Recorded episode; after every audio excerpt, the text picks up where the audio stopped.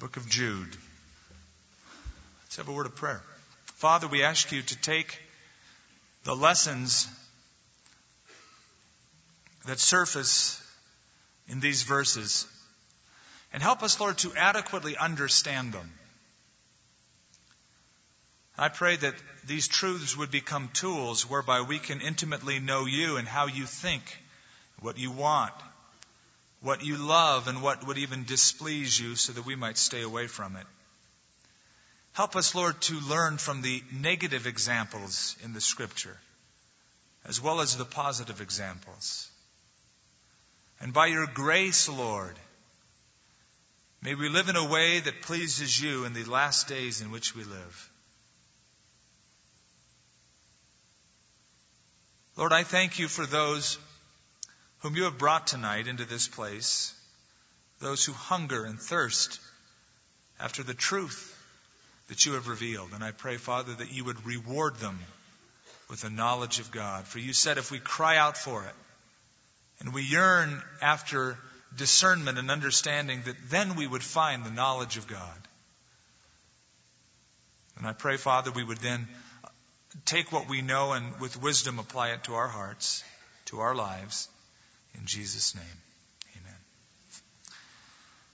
It's been a while since we've gotten back into Jude. As you know, we're going through this book slowly. Thursday night is an in depth study. In depth means in depth. We take each verse, put it under the microscope, and dissect it. And then we each week will connect it to the verses that precede it and the verses that come after it. Now, as you know, Jude is a hard hitting letter. James Moffatt said it's a cross, a fiery cross that was meant to rouse the church into action. And it's primarily a trumpet call to defend the faith. Again, the verse most of us know from this book is found in verse 3 Beloved, I was very diligent to write to you concerning our common salvation. But I found it necessary to write to you, exhorting you to contend earnestly for the faith that was once for all delivered to the saints. The book of Jude tells us a lot about church history. It tells us what happens whenever there is revival. Whenever there's a work of God, there is a reaction in hell. When God works upon this earth and God moves from his heavenly throne to stir up the hearts of men and women in revival, hell doesn't take it lightly. They will be quick to move in. And the way they do it is often, as we see in this book, through heresy. Now, just a little bit of refreshment, a little bit of background. Almost every letter that you come across in the New Testament is written with what we would call occasional theology. That is, an occasion has surfaced. Something has happened that would cause a writer to get this burden in his heart this vision to write. He's compelled to do something about it. Like what happened in the church of Corinth. There was division. There was incest.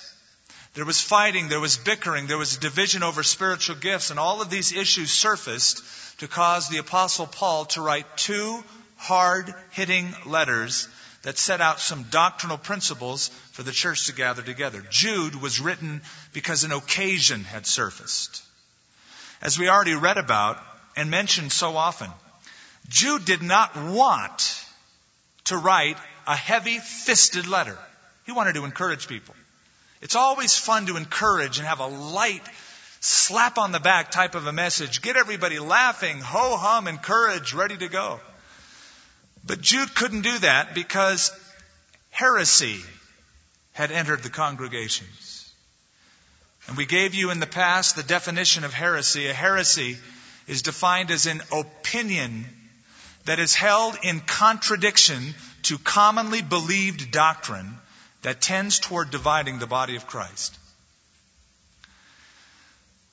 The heresy that was invading the early church came in two forms. And again, this is by way of review. We've already covered this, but to review because it's easy to forget. The two things that surfaced, the first one was called antinomianism, which simply means there was a group of people who were against any moral restraint. They said something like this Hey man, I'm under grace. I'm not under any law. Therefore, because I'm not under any law, I can live however I please, and you have no right to call me into account. Or to quote any scriptures to me or tell me that I'm not living as God would want me to live because we're not supposed to judge each other because I'm not under the law, I'm under grace. And so people were living together sexually in the name of love. People were cheating each other, defrauding each other. But excusing their flesh because this movement of antinomianism against the law, against the restraint of moral law was surfacing. The second heresy, coupled with that, was called Gnosticism, something we've covered in depth both on Thursday night and Sunday morning now that we're covering 1 John. The Gnostics felt they were superior to everybody else. They were spiritual elitists. They had a special kind of knowledge that no one else had. They looked down their nose at the average Joe Christian. As these things came into the ears and the mind of Jude, his heart was provoked. He couldn't just sit back and go, Hey guys, how's it going? Love you, like to be with you. He said, I wanted to write a letter of encouragement. But I was compelled to exhort you that you would contend earnestly for the faith once for all delivered to the saints. Put up a good fight for the faith. Defend the faith. And it's always necessary in every generation for godly men and women to rise up and to take the position of this is right, this is truth, at the risk of being unpopular, at the risk of being called narrow minded, to say this is truth, that is error, and I won't even be afraid to name people's names. I notice every time I name any name of a group or any name of an individual, I get some kind of a remark like, that's not loving. My response is, you bet. It's probably the most loving thing you can do. I love my sheep enough to warn them whenever poison is around.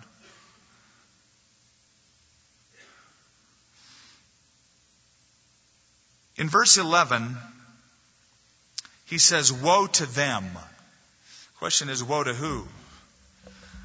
The woe is directed to those people who claim to have a relationship with God, but they have either fallen away from it or they never knew God at all. The Gnostics and the Antinomians.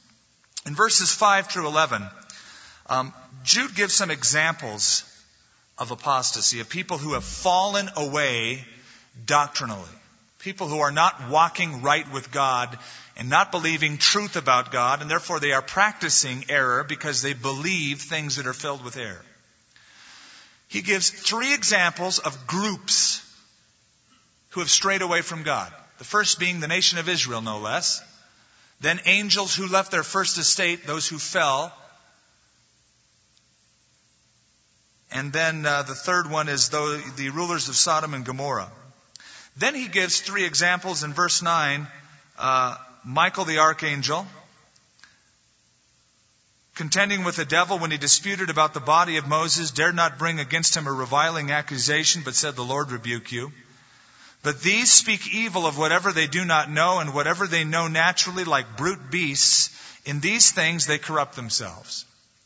Woe to them, for they have gone in the way of Cain they have run greedily in the error of Balaam for profit, and they perished in the rebellion of Korah.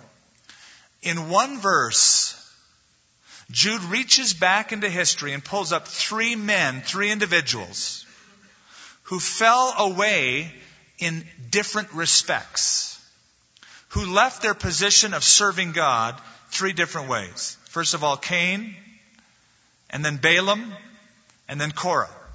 Cain was a tiller of the ground, a farmer, the first farmer that we know about. Balaam was a prophet who did it for profit, did it for wrong motivations. And then Korah was a prince of the people, a member of the family of Levi, a Kohathite. That is, he was serving in the tabernacle around the other Levites who were priests.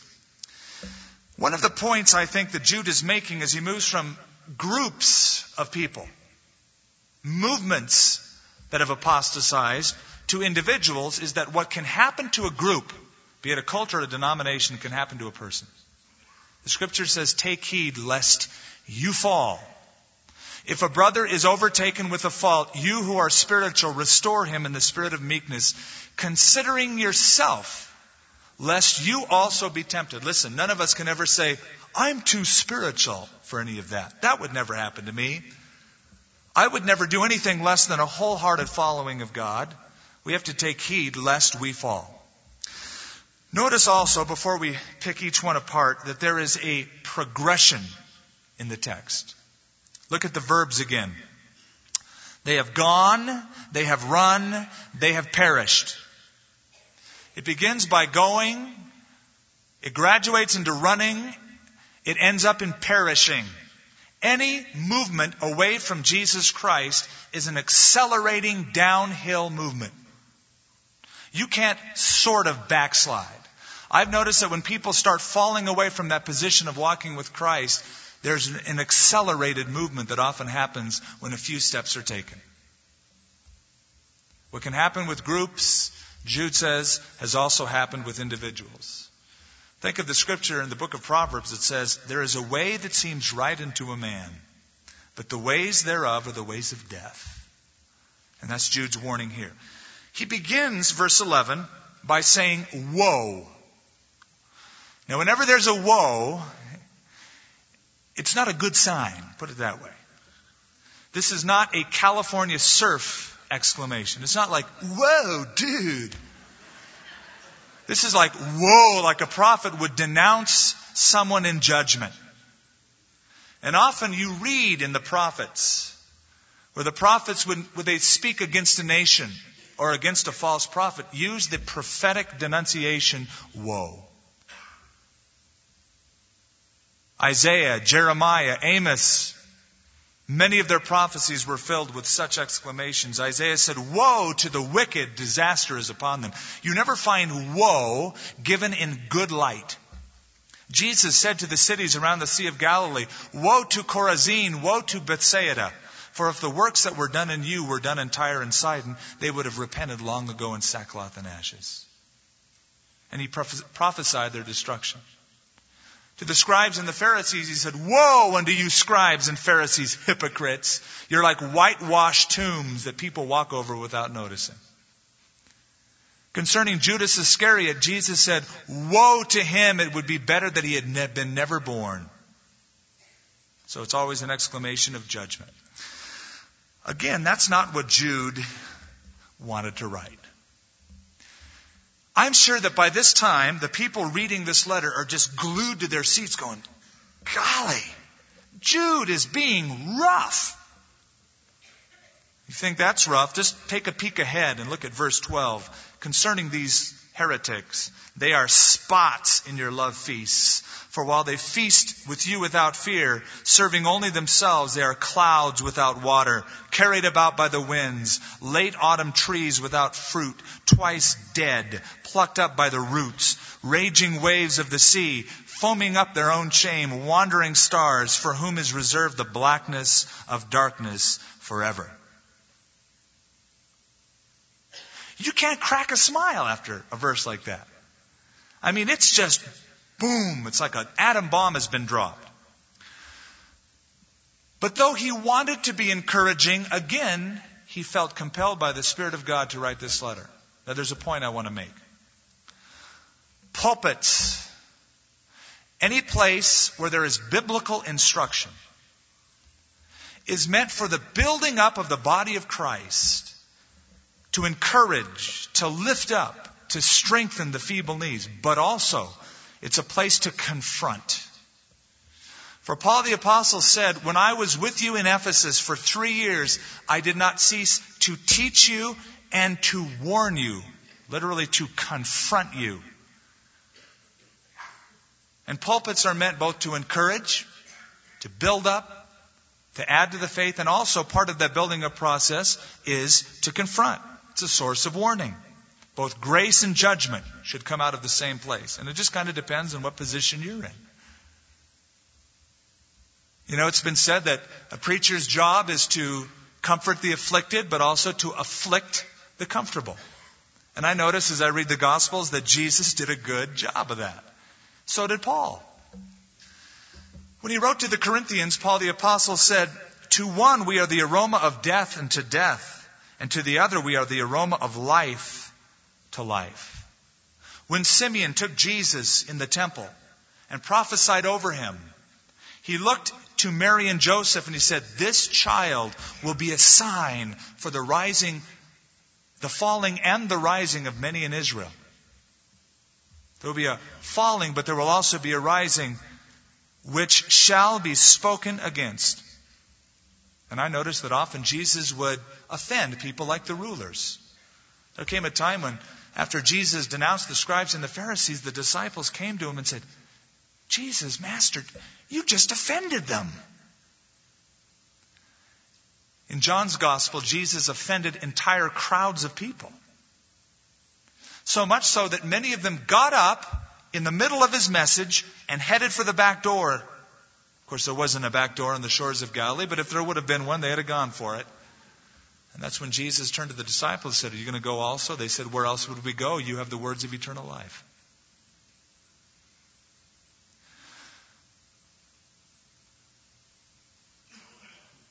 I often am afraid that some messages that I give can be offensive. In fact, I'll often run it by my wife and say, honey, how does this sound? I don't, I don't want to be overt. I'm not trying to offend anybody. If it offends people, that's just the way it is. And the gospel cuts fine, but how, how does it sound? Or after a message, I'll say, how did it sound? And I've had um, a lot of people even come and say, I was offended at that. And a good friend of mine, Gino Geraci, who was on staff, he one time said, Skip, it's amazing that you haven't offended more people. The group this size. The truth is a balm of encouragement to another, and it is a prickly, cutting of the heart kind of a thing to another person. It just depends who they are. If you're right with God, you love the truth. If you're not right with God, you don't like it. You don't want to hear it. And so it's a place of encouragement and a place of warning. Well, first of all, let's look at that first phrase in verse 11. Woe to them, for they have gone in the way of Cain. Why does he bring up Cain as his first individual example? Simply because Cain in the scripture is the first individual who ever departed from serving God. His story is found back in Genesis chapter 4. It says he went away from the presence of the Lord. That's his legacy.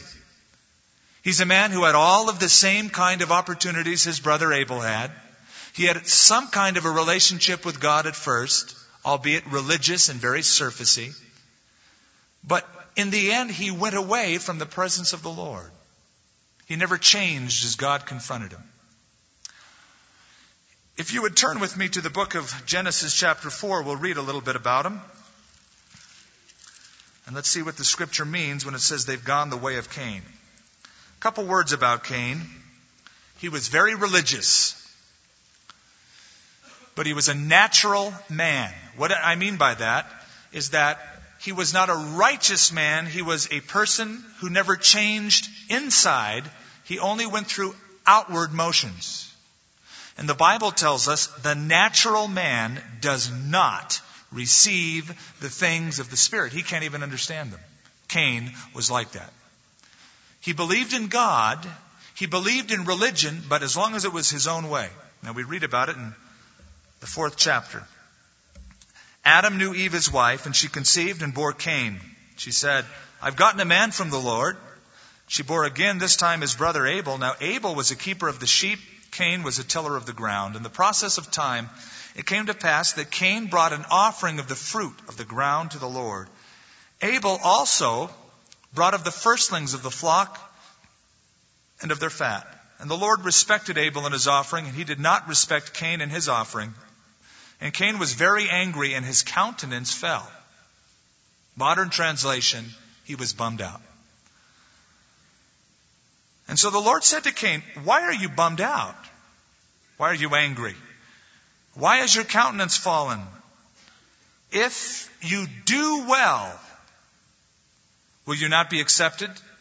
And if you do not do well, then sin lies at the door, and its desire is for you, but you should rule over it. Now Cain talked with Abel his brother, and it came to pass, when they were in the field, that Cain rose against Abel his brother and killed him. The Lord said to Cain, Where is Abel your brother? He said, I don't know. Am I my brother's keeper? And he said, What have you done? The voice of your brother's blood cries out to me from the ground. So now you are cursed from the earth, which has opened its mouth to receive your brother's blood from your hand. And when you till the ground, it shall no longer yield its strength to you. A fugitive and a vagabond you shall be on the earth. And Cain said to the Lord, My punishment is greater than I can bear. Surely you have driven me out this day from the face of the ground. I shall be hidden from your face. I shall be a fugitive and a vagabond on the earth. And it will be happen that anyone who finds me will kill me.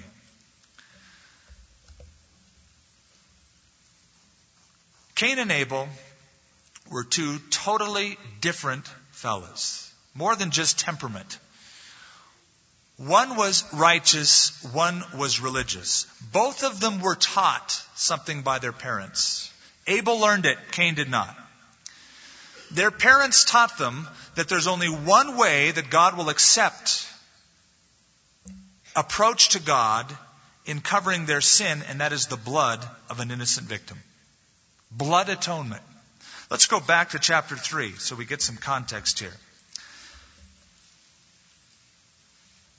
Of course, we all know that chapter 3 is the story of the fall of man.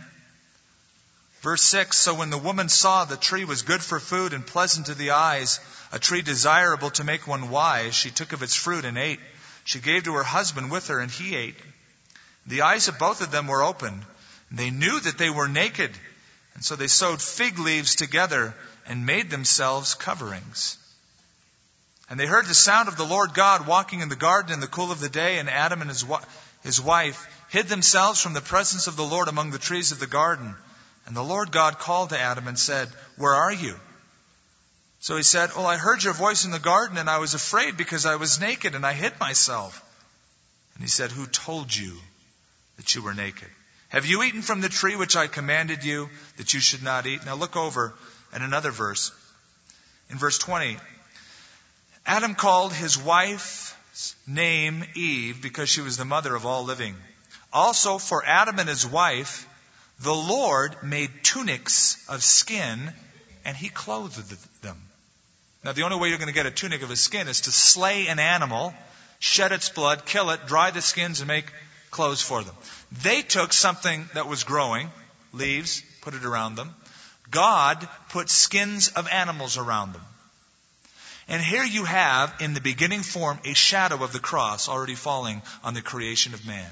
God rejects their covering of leaves Instead, takes an innocent animal, has it killed, and he covers Adam and Eve. Which shows us a few things. Number one, man needs an adequate covering for his sins. Number two, God will not accept your own works to cover your sin. And finally, number three, the only way they can be covered is through the death of an innocent victim. It's a prefigure, a pre-shadow of the cross. Just like the Passover lamb that was slain when they went out of Egypt. One lamb for a family. Now it says that God had respect for Abel's offering, but not for Cain. There have been a lot of uh, opinions given as to why God accepted Abel's but not Cain's, and there are a couple reasons actually. But the prominent one, and the idea that Jude is getting to, is that Cain set aside the approach to God based upon blood. And because he was a tiller of the ground, by his own good works, he brought something that he tilled, that he prepared, and he brought it as a sacrifice unto the Lord. There was a setting aside of approaching God through blood, the shedding of blood. And the Bible says, without the shedding of blood, there is no remission of sins. Anytime an individual or a group sets aside coming to God by the forgiveness of the blood of Jesus Christ, they have gone in the way of Cain. Anytime a church, an organization, or a denomination starts scribbling out of their hymn book all of the hymns that speak about the blood and the atonement of Jesus Christ, it's a group that is going the way of Cain. Anytime an individual or a group tries to approach God by his own works and says, I'm saved by my own goodness and hard work, not by the grace, by the shedding of Jesus' blood, they're going the way of Cain. Now let me name a few groups. The Jehovah Witnesses tell us that Jesus Christ's death on the cross provided a way by which man can work for his own salvation. Provided a way by which a man can work for his own salvation, not a, provided a way that you can have eternal life by that blood, but so you can work your way to God. The Mormons teach that you also work your way to God. Mary Baker Eddy, in her book Science and Health, which is the textbook for Christian science, so called, it's neither Christian nor science, says that the blood of Jesus Christ, when he was on the cross, was no more efficacious to save a person from sins than while it was coursing through his veins when he was walking around the streets of Galilee or Jerusalem. It does not cleanse a man from all sin. Of course, again, the scripture says, without the shedding of blood, there is no remission. The way of Cain is the broad way. Every now and then, groups will come along and say things like, You fuzzy fundamentalists, you narrow minded bigots, you who are so small in your thinking, saying that the death and the blood of Jesus Christ is the only way by which a man can get to heaven. Hey, let's be tolerant. Let's embrace everyone's efforts. Actually, I get called narrow minded quite often, and I take it as a compliment. When they say you're narrow minded, I say, let me go you a step further. I'm close minded completely. Since I met Jesus Christ, He shut my mind to any other option. Because He said, I, in contradistinction to all others, am the only way, truth, and the life. And no one comes to the Father except through me. That's pretty narrow minded. But Jesus said, broad is the way that leads to destruction. And many enter therein. Narrow is the way that leads to life. And few there be that find it. So am I narrow? Yeah. Am I closed minded? You betcha. The way of Cain is the way that broadens the path, that says, hey, heaven has a lot of different paths. Whether it's an eight lane highway. You've got New Age, and you've got fundamentalists, and you've got this brand, and Hindus, and we're all going to God somehow. That's the way of Cain. It broadens out the path and allows you to get to heaven by some other means than blood atonement. Also, Cain was a murderer. He was mastered by hatred and he persecuted his brother who was righteous. And the way of Cain, following, like Cain in the Bible, is that system or that thinking by which not only are you trying to work your way to God, but anyone who preaches the truth, you're intimidated by it, and you seek to persecute that person. Jesus said to his disciples, Behold, I send you out as sheep in the midst of wolves. Beware of men, for they will deliver you up to the councils and scourge you in their synagogues. Brother will deliver a brother to death, and a father his child, and you will be hated by all nations and all men for my name's sake. And it happened. It was true. Jesus said, I'm sending you out as sheep in the midst of wolves. They'll beat you. Religious people, he said, they'll beat you in their synagogues. Now, in the ancient times, in the Jewish synagogues, there was a special room where cases were heard, judicial cases were brought. They were brought to the rabbis who acted as the judges. If you were found guilty of breaking rabbinic law or tradition, you were flogged. And while you were being flogged, one person would read the sentence, one person would count the flogging, and other people would sing songs. Jesus said they'll beat you even in the synagogues. One of the greatest persecutors historically, against true Christianity has been the religious sections. It's been organized religion has been guilty of some of the greatest persecutions against God's children throughout history. In the New Testament, we read about Paul going to Ephesus, and they were worshippers of that great cult, the goddess of Diana. And for two hours, they worked themselves into the frenzy, and they said, Great is Diana of the Ephesians. Great is Diana of the Ephesians. For two hours they chanted this nonsense. And in religious furor, they kicked people out of their city, persecuting them, beating them, and chasing them throughout Asia. Paul himself was a religious persecutor. He went up to Damascus to get people who called on the name of the Lord, all in the name of religion, to silence those Christians. Jesus was harassed principally by religious people, scribes and the Pharisees. Jesus would heal on the Sabbath day. And they would set up spies. Look at that. He healed somebody on the Sabbath day. Let's get him. Now think about how narrow minded that is. If I was there, I would say, wait a minute, when was the last time you healed anybody on the Sabbath day or any other day? But they were so bigoted in their narrow religion by works. They couldn't tolerate anything that was real or authentic. Where Jesus would say to a person, Your sins are forgiven. How can anybody forgive sins but God? See, they were so legalistic. And they held on to the Mosaic law with such bigotry and such conviction that they couldn't even stand the authentic thing. We read the book of Revelation and we find that the last great persecution against God's children in the great tribulation period, those who are saved during the tribulation period, will be by an organized religious system known as Babylon the Great, whom God calls the great whore. The religious whore, the religious harlot, who's organized itself to persecute God's children. Now, why is it? Why is it that religion harasses God's people? Simply because it's the same thinking as Cain. When you have a righteousness by works that says, man, I'm working hard. I'm doing the best that I can to get to God. And somebody comes along and says, you don't have to do that. Moreover, all of the works that you try to do to get toward God, to get to heaven, won't work. God won't receive them, and all of your works are like filthy rags, as the Bible says. That offends people. Especially when you say, no, you have to admit that you're a sinner, you can't get to God on your own, and you must repent of your sins and turn to God. Hey, wait a minute. I've been working hard at this system. This is the best I can do. Well, your best isn't good enough, but the best that God gave through Jesus Christ is good enough. So why don't you just quit trying to do it on your own? Believe in Him and confess your sins and take Him as your Savior, and you'll make it. Oh, but those who embrace the way of Cain can't handle that kind of thinking.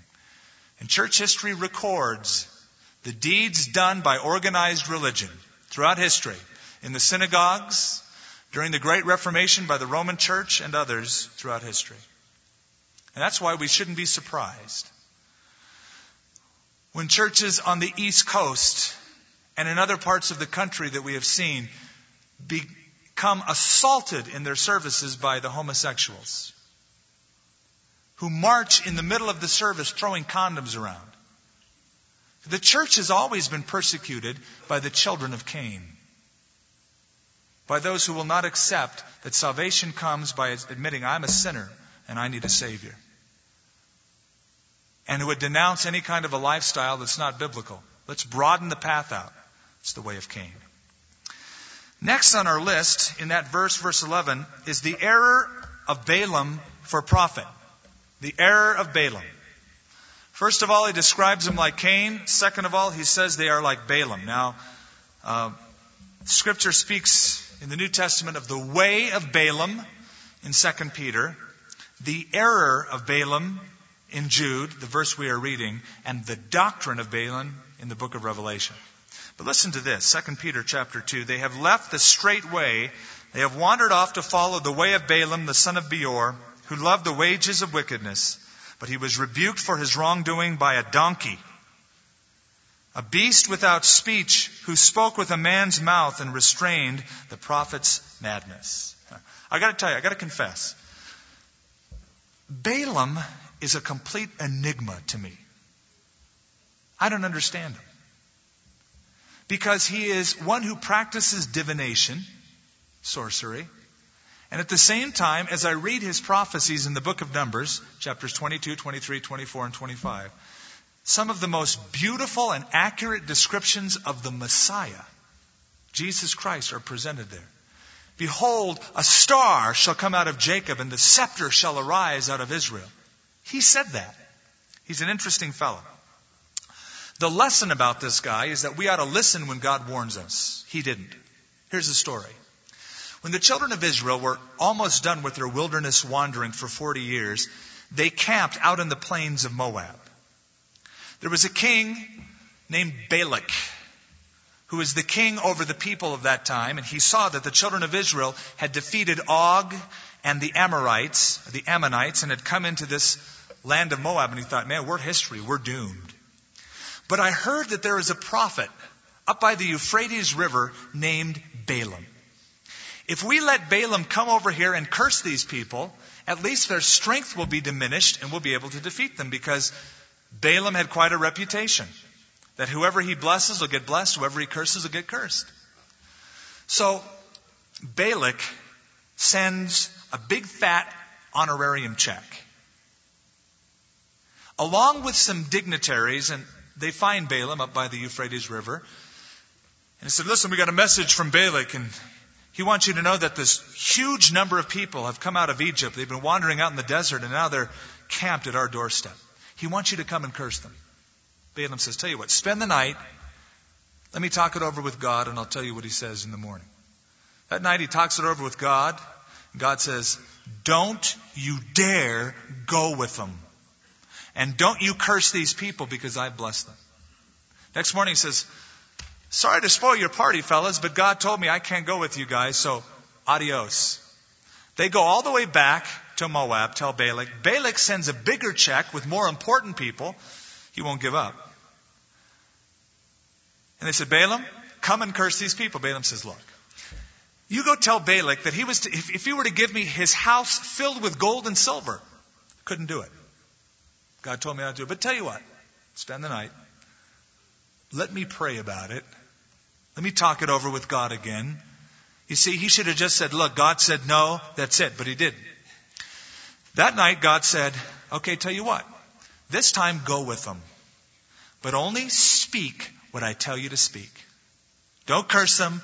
I'm going to use this as an opportunity to reverse what Balak wants and bless these people. So the next morning he gets, saddles his donkey, and he goes with them. But something apparently has happened within his heart. And he's going with them and thinking in his mind, you know, it's a pretty big check that they're offering me, and I, you know, I could retire on this. So as he is going on his donkey, there the angel of the Lord is standing in the pathway with a sword drawn in his hand. Balaam can't see it, but the donkey can see the angel of the Lord standing with his fiery sword. When the donkey sees it, the donkey had enough sense to turn away from the path and start running out in the field. And so Balaam starts beating that donkey. Come on, get back on the road. Finally gets back on the road. Donkey sees the angel of the Lord standing there again between the vineyards. And this time, because there's a wall on either side by the vineyards, he pushes Balaam against the wall and crushes his foot. And Balaam gets really mad and starts beating the donkey again. The donkey starts walking a little further and he sees the angel of the Lord standing there with his sword again in a very narrow place where the donkey can't turn around. At this, the donkey just lays on the ground underneath Balaam. Balaam gets off the donkey, starts beating it silly, and at that point the Lord opens the mouth of the donkey. And the donkey starts speaking in human language. And he says to Balaam, Hey man, why are you beating me? What have I done to you? Funny thing is that Balaam answers him back. He says, I'm beating you because you hurt my foot. The donkey said, Hey, I've been a good donkey all these years. Ever since you bought me, you've ridden upon me. I've never done this before, have I? And he said, Well, no. At that point, his eyes are open. He sees the angel of the Lord standing in front of him. And so let me tell you something, buddy. You have a perverse heart. You're going after this with the wrong motivation. And if it weren't for your faithful donkey, I was about to kill you and let him live. Now you go with these people, but you don't say anything more than what I've told you to say. So obviously in his heart he had planned something, some way to curse the children of Israel. So he goes and he meets Balak and he says, Hey, I'm here, but believe me, I've learned a lesson that I can only say what God wants me to say. So Balak takes him to the heights of Moab and looks over the campment of Israel. He says, Okay, there they are, curse them. And he says, Blessed be Israel, whom God has blessed. And he uses beautiful prophecy of blessing, which made Balak angry. Balak takes him to another vantage point and says, Okay, maybe from this point you can see better. Look at him, curse them. Again, he blesses them. Four times he blesses them, makes him so angry, Balak so angry, that he says, Go home. Get out of here. I wanted to bless you, but your God has kept you from this financial blessing. Then we read chapter 25, which is of Numbers, which is a tragic chapter.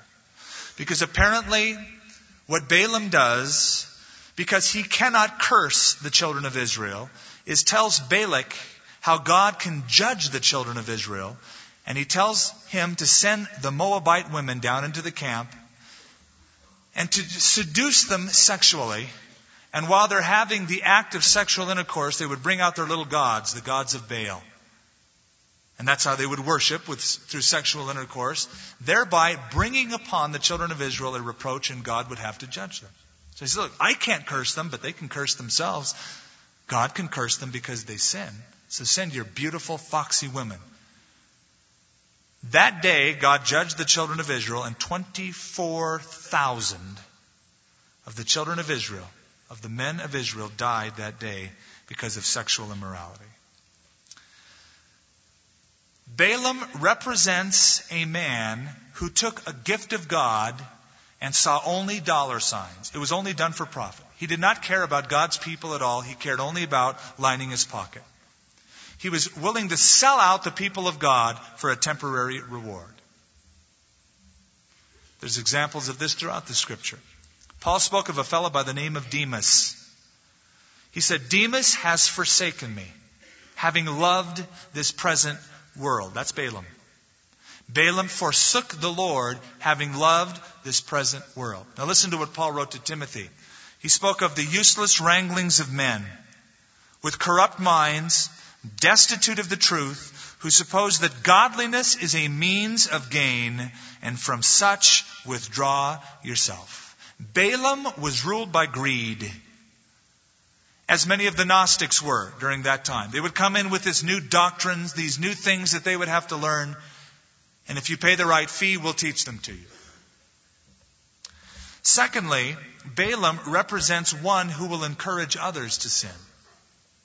He tells Balak how to stumble the children of Israel by sending the Moabite women into the camp. So he turns the grace of God into lasciviousness, and God judges them. Third, how much time do we have? We have 10 minutes, no problem. Third on our list in verse 11 is the rebellion of Korah. Korah is found in chapter 16 of the book of Numbers, and he also is a real interesting character. He's the cousin of Moses. He also is a Kohathite, which is a family of Levites who were meant to serve in the tabernacle into the things of the Lord.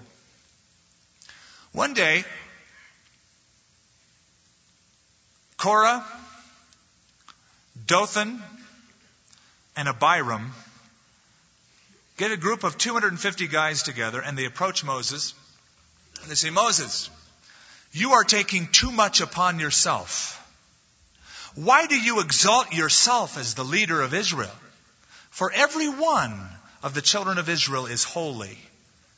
All of us are the same. You have no right to be a self appointed leader. Here you all are exalting yourself and calling all the shots, calling yourself the leader, and say that God speaks to you and God didn't speak to anybody else. Well, let me tell you something. We don't think God is even speaking to you, so they rebel. At that point, Moses falls on his face, cries out to the Lord, and he rebukes Korah, and he says, Let me tell you guys something. You take too much upon yourself. You're Levites. God called you into the service of God. That's an important duty. Why do you want my job? He says, Tell you what, Let's meet tomorrow in front of the tabernacle. All right? And each one of us will take a censer and fill it with incense, which is what a priest would do, and all of us will stand there with that censer in front of the tabernacle. All right, fair enough. So you can picture the scene. There's Moses, there's Aaron. They're out in front of the tabernacle. Korah, Dathan, Abiram, and 250 others are all there with their little censers or incense. And that day, he speaks to God, and God says, Moses, quickly, tell all of the children of Israel to remove themselves from the tents, the dwelling place of Korah, Dathan, and Abiram. Quickly. Get them out of their precincts. So he tells everybody, hey, don't, you know, get away from these folks. Then Moses stands up and he says, if these men who have come against me to usurp my authority, if they die a natural death, then I'm wrong. But if the earth opens up and swallows them up, then I'm right. No sooner did he say that when they heard a the earth opened up, swallowed them, their tents, and they were history. They tried to usurp the authority, the authority that God had in Moses and Aaron, just like the Gnostics and the heretics would come into the churches and say, Hey, listen, I know Paul the Apostle said this, and I know the Bible says this, but they're wrong, we're right. What makes them right over you? This is a new revelation, this is a new doctrine, a new teaching. Trying to usurp the authority that God has given in His Word. A.W. Tozer said, The essence of sin is rebellion against divine authority.